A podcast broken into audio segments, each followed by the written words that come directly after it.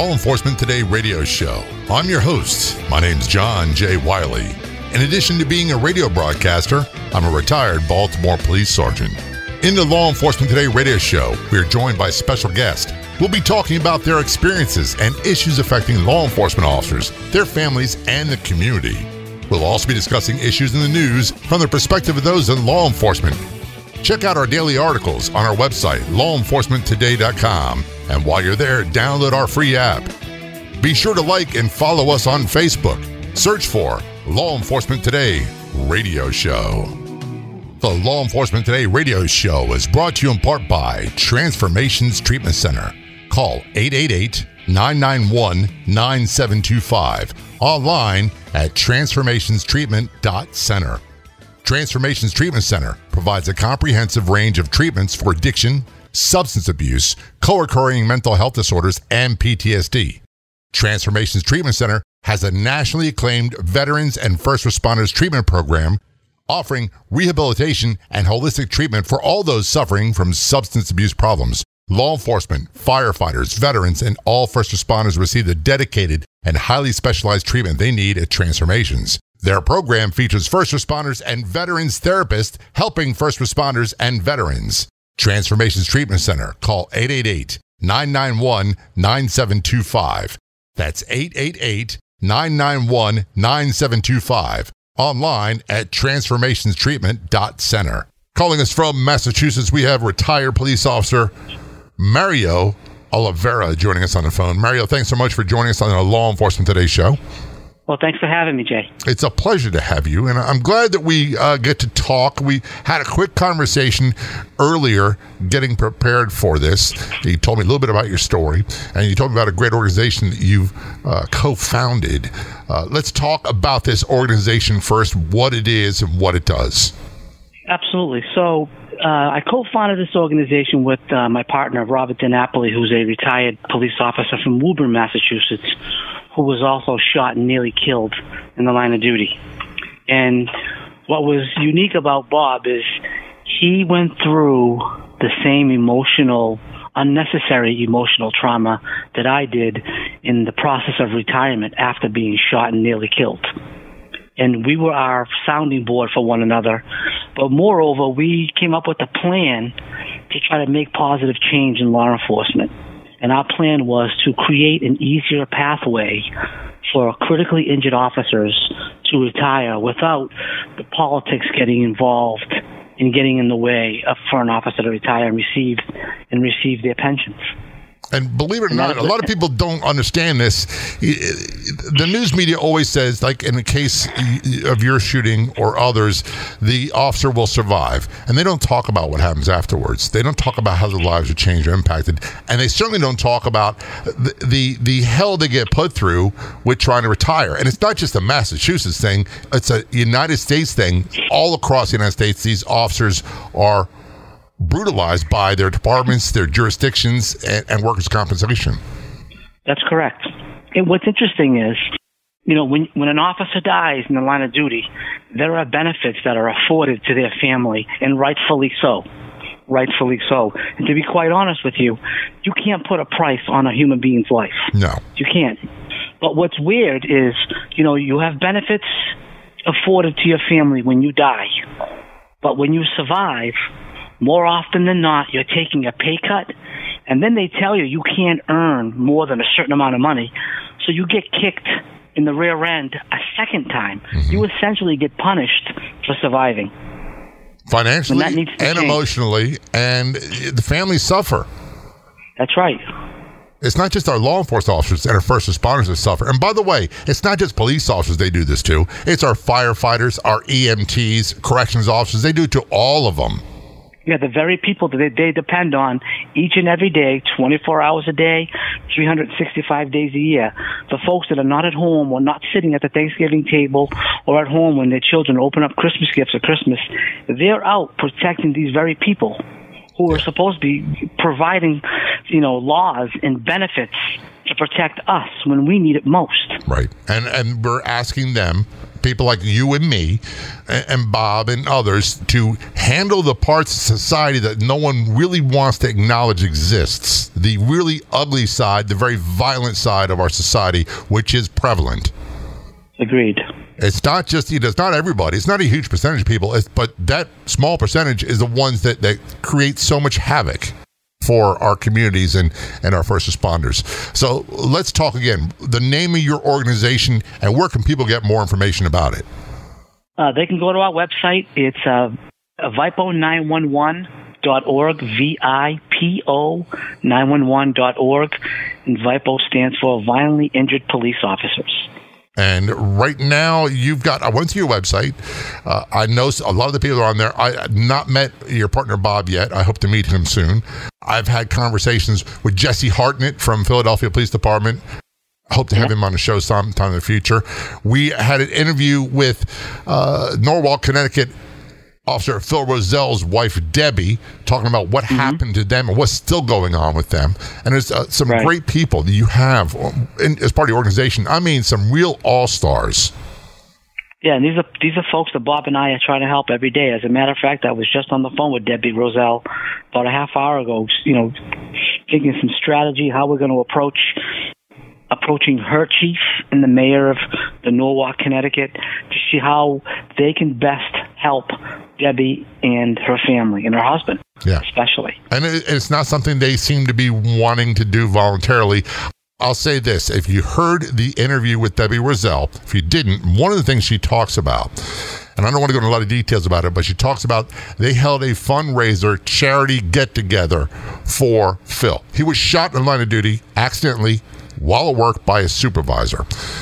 And the chief of police didn't even show up for the fundraiser.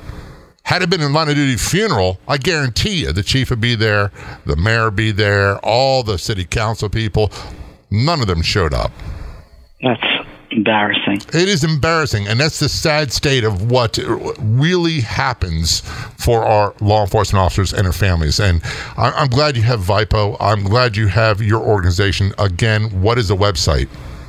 It's a uh, VIPO911.org, V I P O 911.org. Now, how long were you a police officer? So I was a police officer for almost 17 years. I had been assigned as I was a, a detective at the time of the shooting. I was I'd been a detective for 10 years, my last 10 years of my police career, and assigned as a federal task force officer with the ATF in Boston. How would you describe what you thought of being a police officer? Did you like it? Did you love it? Was it, were you passionate about it? I ate, slept, and drank being a cop. I loved being a police officer. Yeah, and uh, that's the way I was too, and it's the way I know so many people are. And there's parts out there that it start off that way, and then they get a little burned out, and they're just like this through the job. But there's so many that are so dedicated to their communities, and that's really what they do. And I, I don't know about you, when I had to be retired. Granted, my injuries were nowhere near as severe as yours, which we will talk about after the break.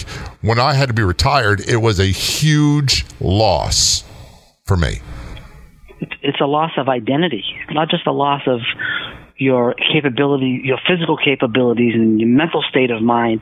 You you also lose your identity. You know, being a cop is not just a job. To most of us who really love what we do, that becomes who we are. Yeah. It's a vocation. I, I, I, tell people, and a lot of people don't believe it. I went to a high school seminary. I thought very, very strongly and long for about being a priest, uh, and decided that celibacy was not for me. And then the next thing was, well, then I want to do something to work with people to help people, and I wanted to be a police officer. And it was the same kind of calling, uh, without the religious aspect. It was a vocation. I agree. When we come back, we're going to be talking about the night and the incident that Mario was shot and injured and how it changed his life both physically and mentally. You're listening to Law Enforcement Today show. We're going to take a short break. We'll be right back.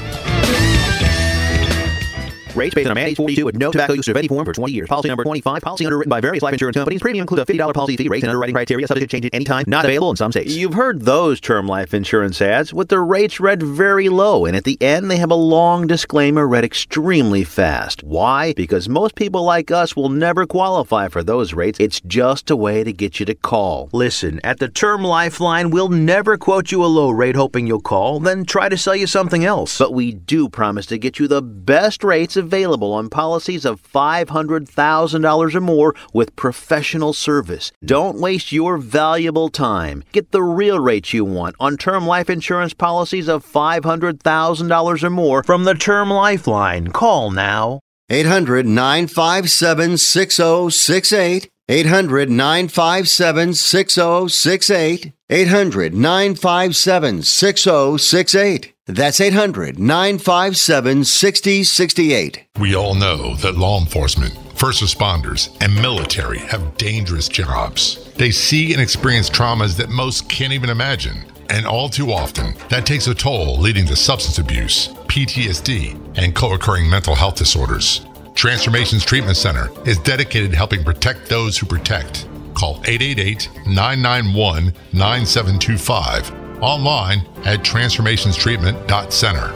Transformations Treatment Center provides a comprehensive range of treatments for addiction, substance abuse, co occurring mental health disorders, and PTSD. Transformations Treatment Center has a nationally acclaimed veterans and first responders treatment program, offering rehabilitation and holistic treatment for all those suffering from substance abuse problems. Law enforcement, firefighters, veterans, and all first responders receive the dedicated and highly specialized treatment they need at Transformations. Their program features first responders and veterans therapists helping first responders and veterans. Transformations Treatment Center. Call 888 991 9725. That's 888 991 9725. Online at transformationstreatment.center. Adopt US Kids presents Multiple Choice Parenting. You've messed up your daughter's haircut. Do you A. Get spiritual? Mom, where's the mirror? Beauty is within. Oh. B. Find the positives? Less time blow drying, more time texting? Or C. Show empathy? Mom, you really don't have to. Twinsies! I kinda love it. You don't have to be perfect to be a perfect parent. Thousands of teens in foster care will love you just the same. For more information on adoption, visit adoptuskids.org. A message from the U.S. Department of Health and Human Services, Adopt U.S. Kids, and the Ad Council.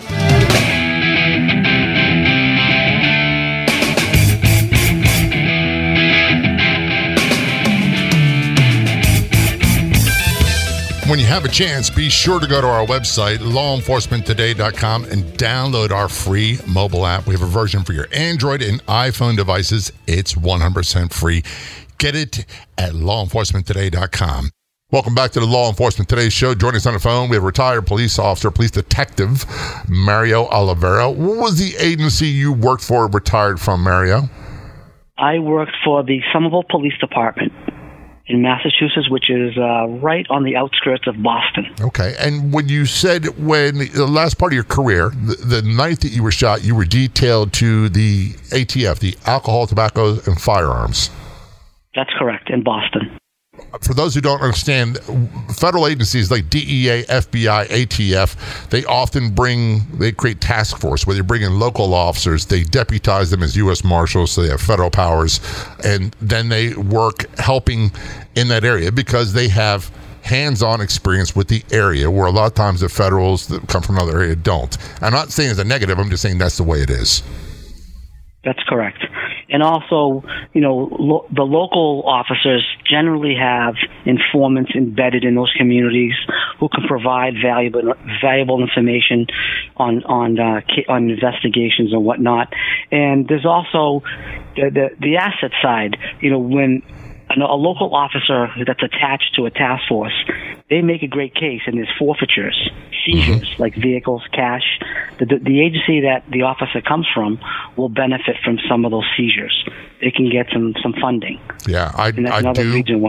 I, I do know about that. I was I was detailed at DEA when I was in Baltimore, uh, and was deputized U.S. Marshal for about a year and a half before getting promoted. And you know, it's kind of a prestigious thing for for a local officer as well. It's it's kind of being recognized as as really knowing your job and being good at what you do. Correct. Not everybody has this as an option. So when they they picked you, they must have said, "Hey, this guy, this detective Oliveira is on the ball. He knows what's going on." I, I was a busy guy, that's for sure. Yeah, yeah, that's the way I was. I try not to be sometimes, I never could pull it off. Uh, so let's talk about uh, the day or the night that your life changed. Uh, start from the very beginning. Sure. So, uh, in early October, I had been assigned a uh, what we call in, with the ATF an administrative case. In law enforcement, you know, we have the sexy cases where you're buying guns and drugs from drug dealers and gangbangers in the ATF, and then we have administrative cases. So, in 1968, through the uh, Gun Control Act, there was a law that was passed that requ- it made um, local gun dealers or gun stores it made them report multiple transactions to the local ATF. Mm-hmm. So in Massachusetts, that's all over the country, if someone buys more than two firearms within a span of five days, that store owner or the store is required to report those transactions to the local ATF. And that doesn't and mean actually, that all of them are shady or criminal. No. It's, but some of them are. And it's a great indicator that, that it might be illegal activity. That's right.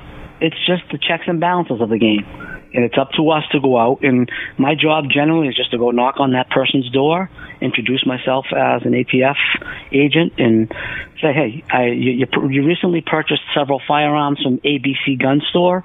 Uh, may I see the firearms? May may I see the paperwork?"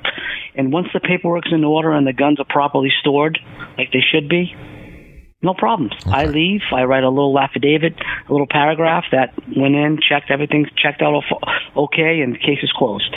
Well, that obviously wasn't the case on this one particular day because you wound up being shot.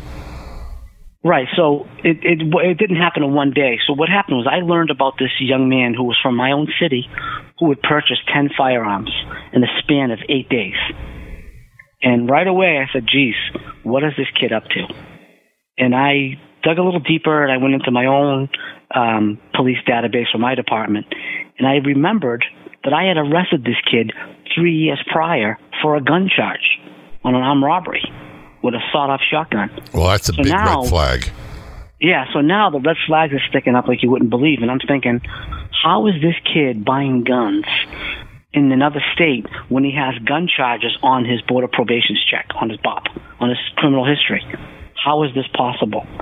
And through my investigation, I learned that this young man had friended somebody on Facebook and paid him 500 bucks to put his name on the on a lease on a residence in New Hampshire.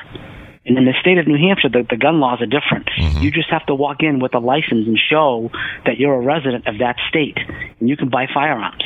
Even still today. Yeah, and that's exactly what this kid did. Was he paid this this other kid that he met on Facebook on social media, and said, "Hey, put my name on your lease to show that I live here," which he really didn't. And on October 8th, he went in to the RMV and obtained a new, a newly acquired driver's license. And within 40 minutes of getting that new license, he walked into ABC Gun Store and purchased two firearms. And then he repeated this process every other day that week and got 10 guns. Now, before we go further, I want people to understand one thing, and I can't speak for you, but I can say that majority of law enforcement officers that I know of are very pro Second Amendment.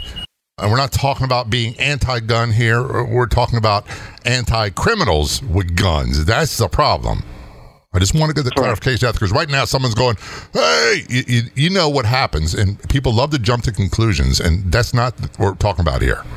No, not at all. This is a person who's committed crimes in the past was arrested for it, not ultimately convicted, but arrested for it.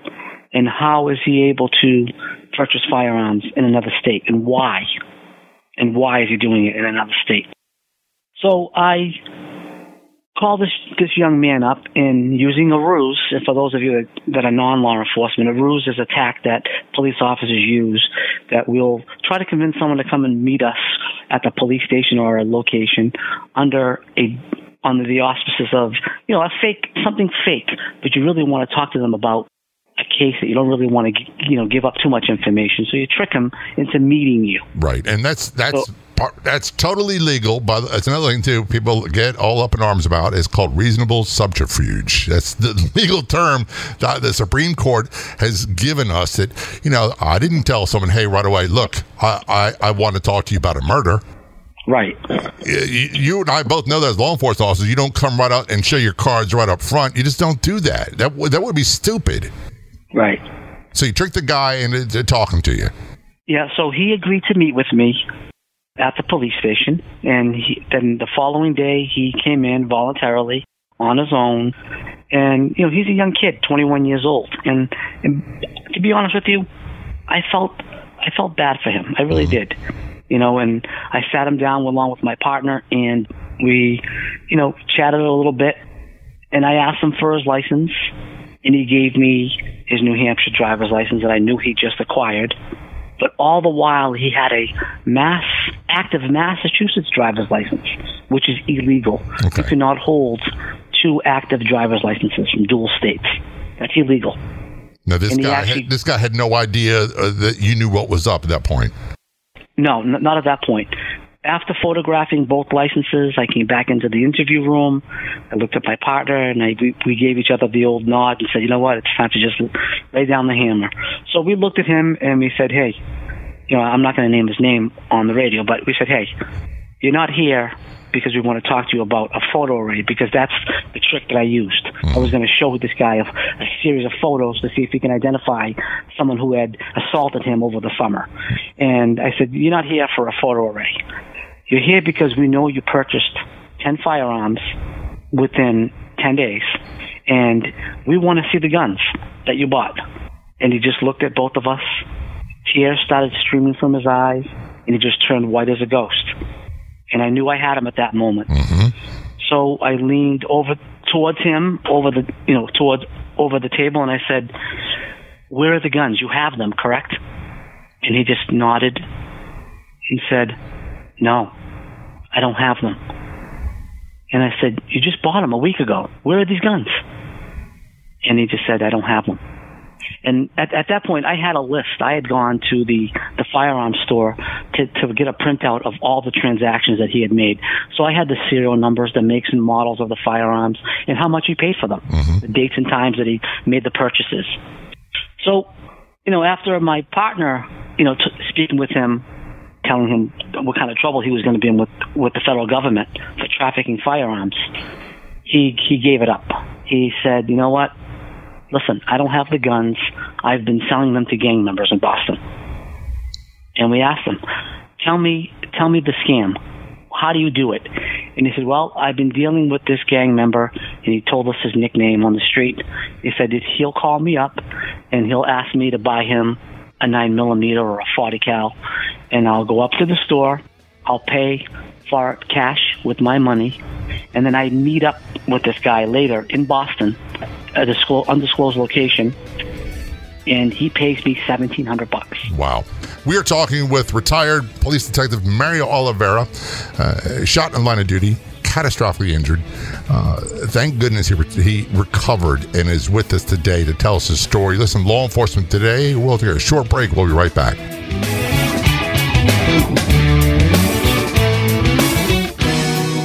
Americans are going crazy for a new Italian diet pill that burns three times more fat than dieting alone. And the next 100 callers get three bottles for free. Sold under the brand name Invigorate 3X, this powerful pill triggers metabolic acceleration, a process that's deficient in most Americans, making weight loss a hassle. But a new study shows 30 pounds gone in 90 days with just two capsules a day. Julie B. of Nashville says, I was skeptical, but when I saw a famous doctor made it, I decided to try it. I was shocked. I lost 16 pounds in six weeks. For a limited time, our listeners get three free bottles with a qualifying order. Call 1 800 932 1786 now to get started. Call in the next 10 minutes and also get a free bottle of the doctor's Ultra Detox. And don't forget your free 14 day diet fix. No obligation and 100% free when you call right now. 800 932 1786. 800 932 1786. Are you struggling with vision loss as you get older? Do you have a child who is blind or losing their vision? Are you a blind person wondering how you'll succeed in school, at work, or as a parent? We can help.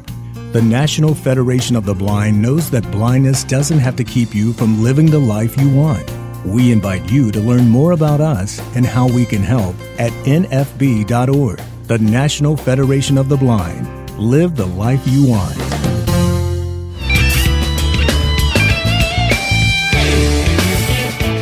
The Law Enforcement Today radio show has grown so much and so rapidly, we now have two Facebook pages. You can do a search on Facebook for Law Enforcement Today radio show. That's a new page. Be sure to click like when you get there and follow. In addition, we have our main page, which is Law Enforcement Today. So do a search on Facebook for Law Enforcement Today and be sure to click like and follow that one as well. Like I said, we've got two Facebook pages now. So when you have a chance, if you haven't done so already, the easiest way to keep up with all the news and updates regarding the Law Enforcement Today radio show, also a great way to interact and contact me, is to like and follow our Facebook page. Do a search on Facebook for Law Enforcement Today radio show. Back to our conversation with retired police detective Mario Oliveira. Mario uh, is a retired police detective, and, you can find out why he's retired in just a few moments. We're talking about your detail to the ATF. You've got a guy in here who's doing straw purchases and selling these guns, uh, like 10 of them, to uh, gang members, admittedly. And uh, last time we talked, we left off, you're at the police station interviewing him, and he's giving up all the information. Where does it go from there? So he gives up the whole the whole deal, the whole scheme of how he's you know asked to go buy these guns. He's making a huge profit on the guns. And these guns are going to the hands of the wrong people. Right. The very people that are shooting innocent civilians on drive-bys and whatnot in the inner cities. And that's a no-no. So, of course, my mentality as a, a task force officer is I want the bigger fish because isn't that what ultimately what we're always after? Yep. The big fish.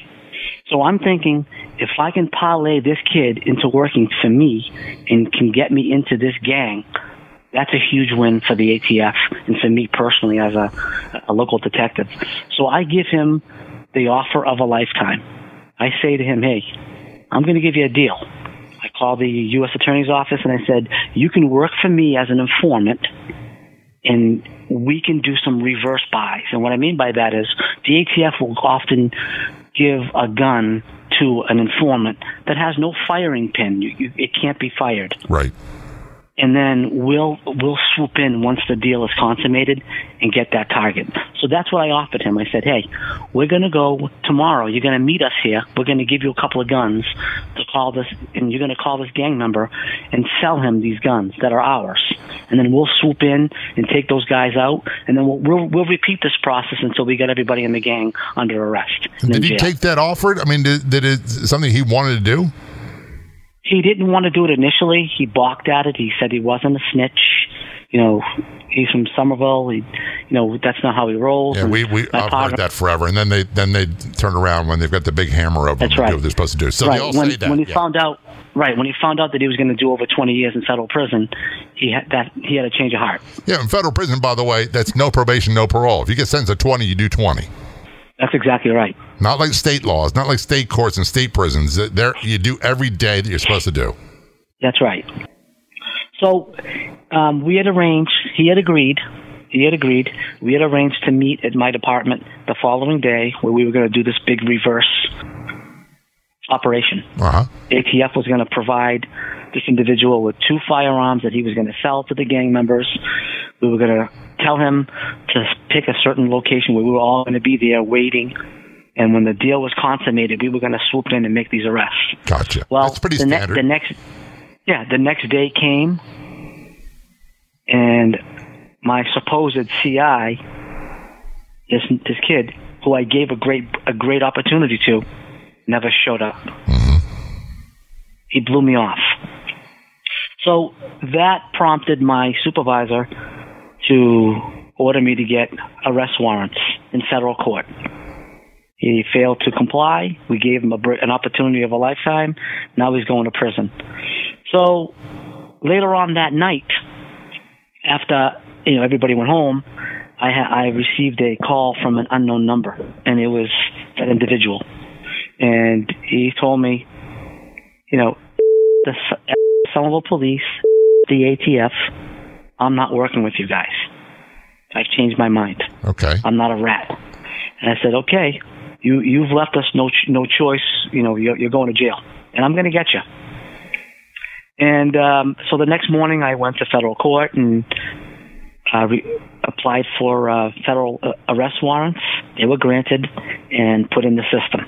So you get the warrants, and then you go to apprehend the guy. And I'm not trying to rush you along. I know we're running short on time.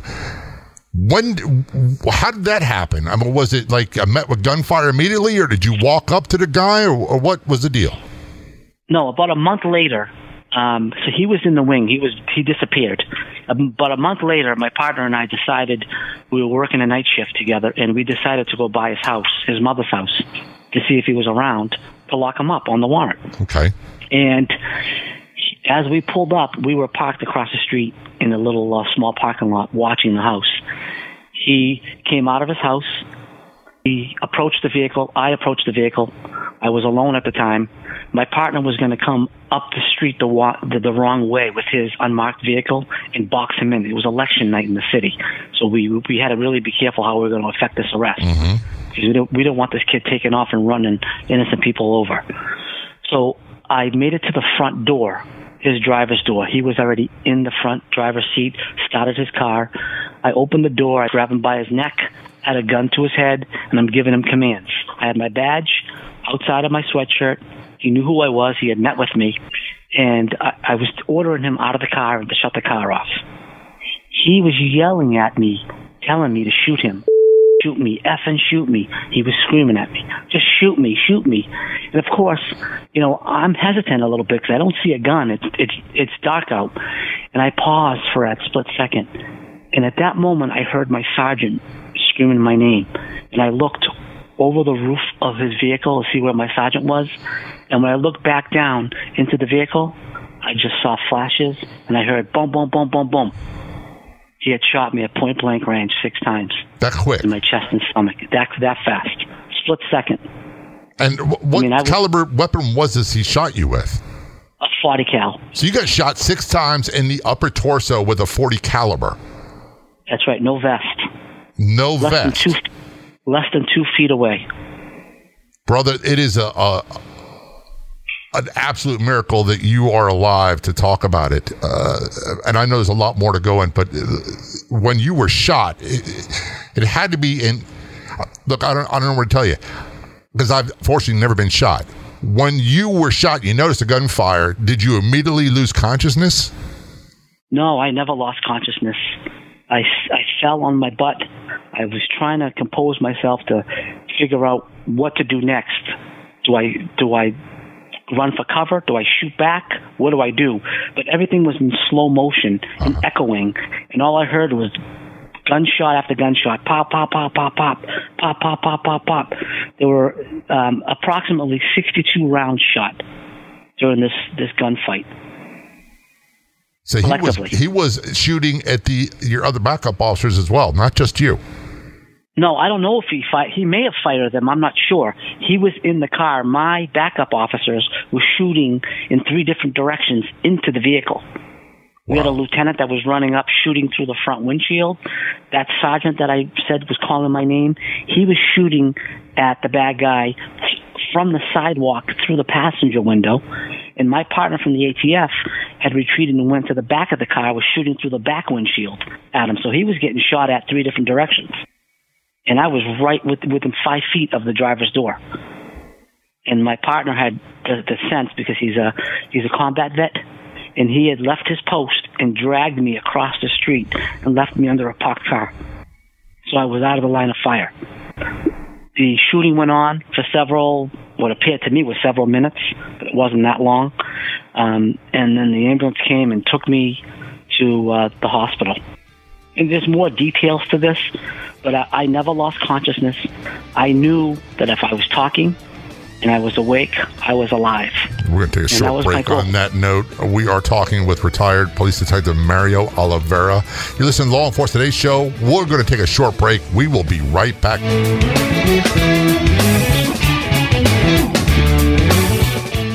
Are you working so hard to make a living you can't take time to make any real money? Is every day the same boring routine going nowhere and the money runs out before the month? My name is Ron LeGrand, and for over 35 years now, I've been helping clients take their life back by buying and selling houses with no money, credit, experience, or license. If you'll call 800 956 0677 24 hours and leave a message, I'll send you my new book and CD absolutely free so you can see how. I've bought hundreds of houses and trained thousands to do the same. Call 800 956 0677 and get your free starter kit until 500 are gone. You'll learn how to make a full time income on a part time basis without risk, largely tax free, and get 90% of the work done for you for pennies. That's 800 956 0677. 800 956 0677. Again, 800 956 0677. That's 800 956 0677.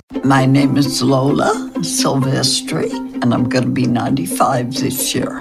I was very independent. I fell and I had to have Meals on Wheels. America, let's do lunch. One in six seniors faces the threat of hunger, and millions more live in isolation. Drop off a hot meal and say a quick hello. Volunteer for Meals on Wheels by donating your lunch break at americaletsdolunch.org. This message brought to you by Meals on Wheels America and the Ad Council.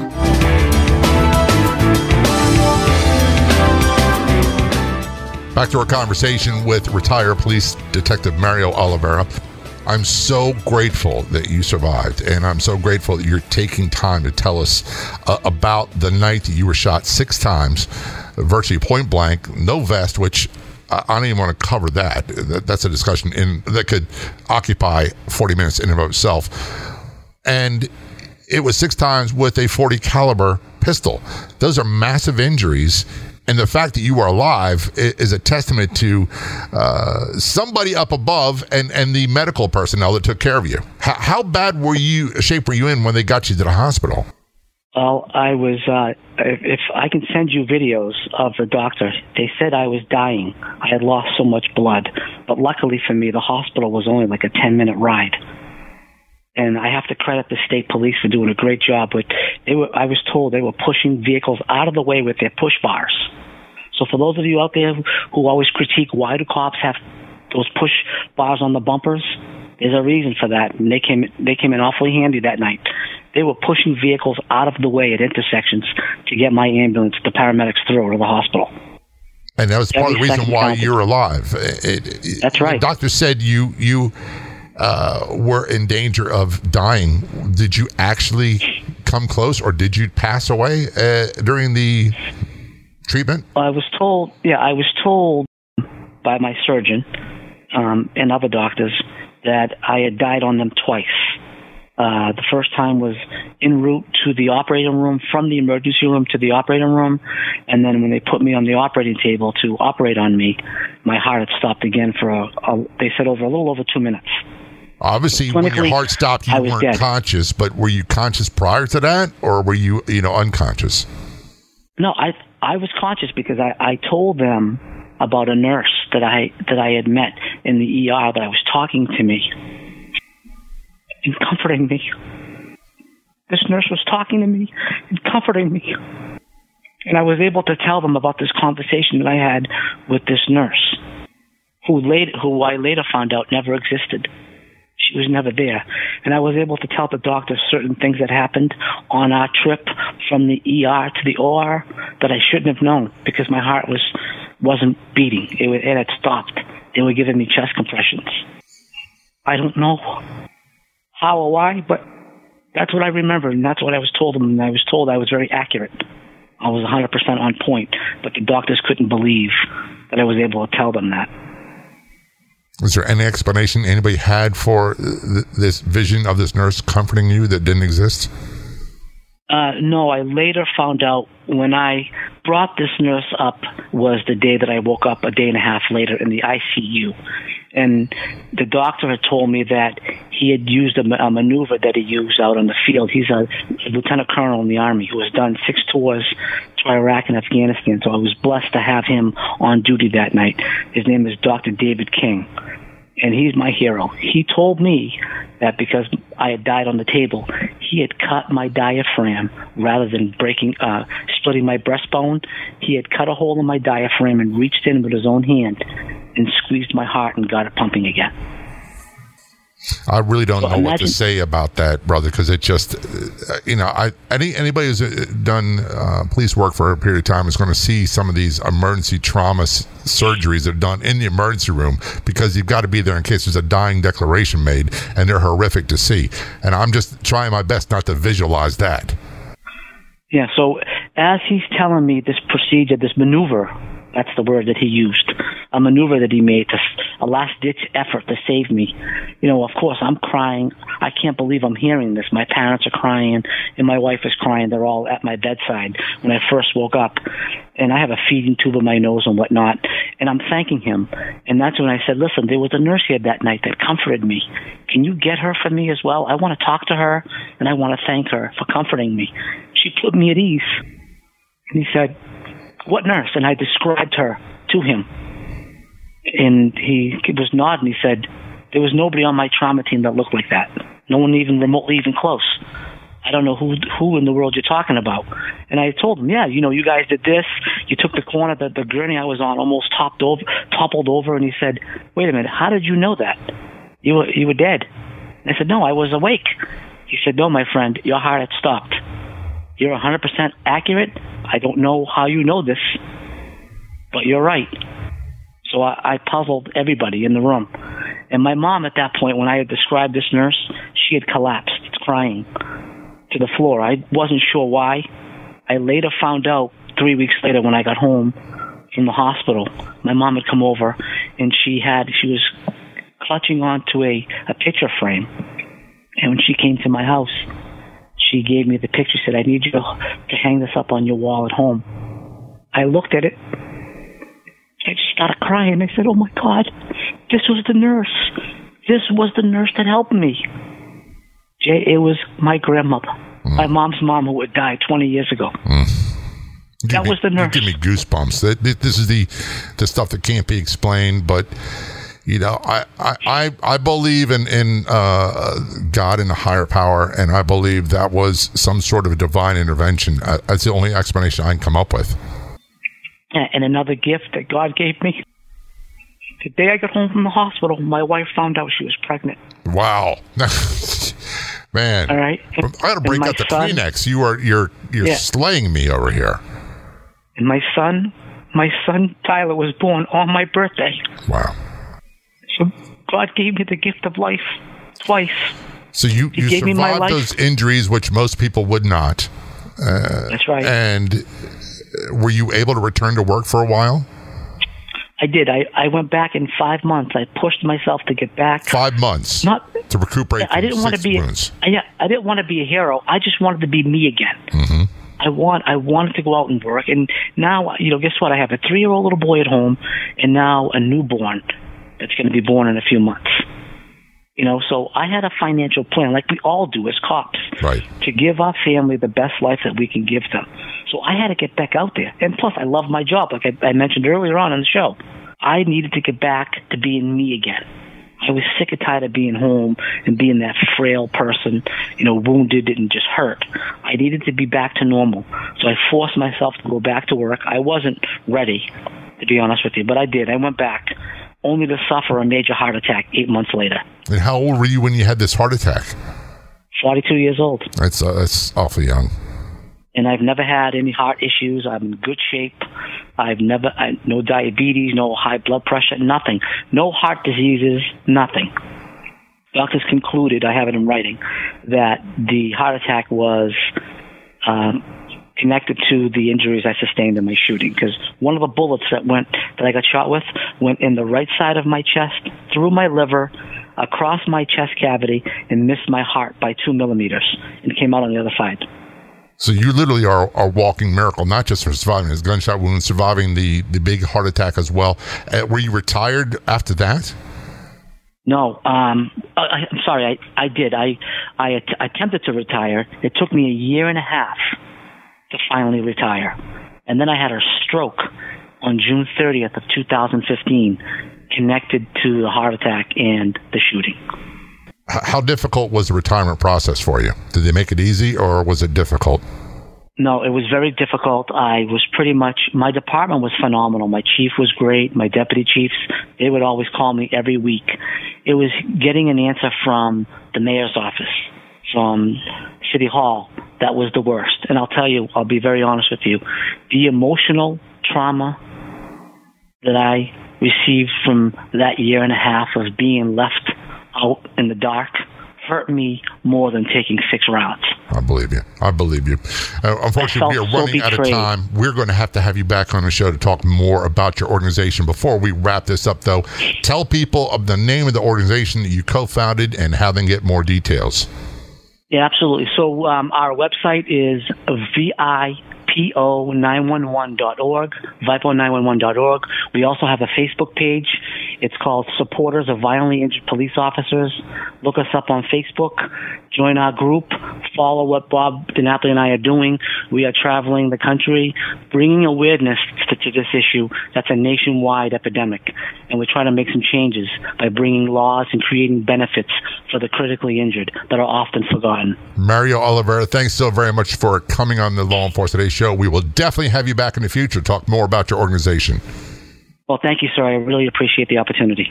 When you have a chance, be sure to go to our website, lawenforcementtoday.com, and download our free mobile app. We have a version for your Android and iPhone devices. It's 100% free. Get it at lawenforcementtoday.com. In every community across the United States, towns, cities, states, we have law enforcement officers. We have first responders. We have incredible stories of heroism from our first responders. From law enforcement officers, EMTs, paramedics, firefighters.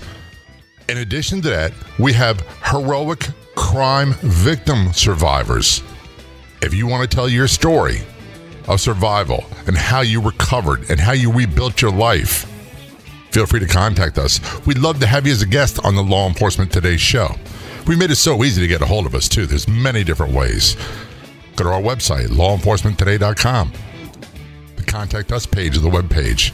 Download our free app on our website, lawenforcementtoday.com. You can contact us through the free app. You can contact us on our Facebook page, Twitter, Instagram. Heck, send me an email. My email address is J, that's J A Y, at lawenforcementtoday.com. You see, we'd love to hear your story. And we know, we hear so often, I have a story to tell, but no one will give me a platform. Law Enforcement Today is your platform. Thank you so much for spending part of your day with us here at Law Enforcement Today.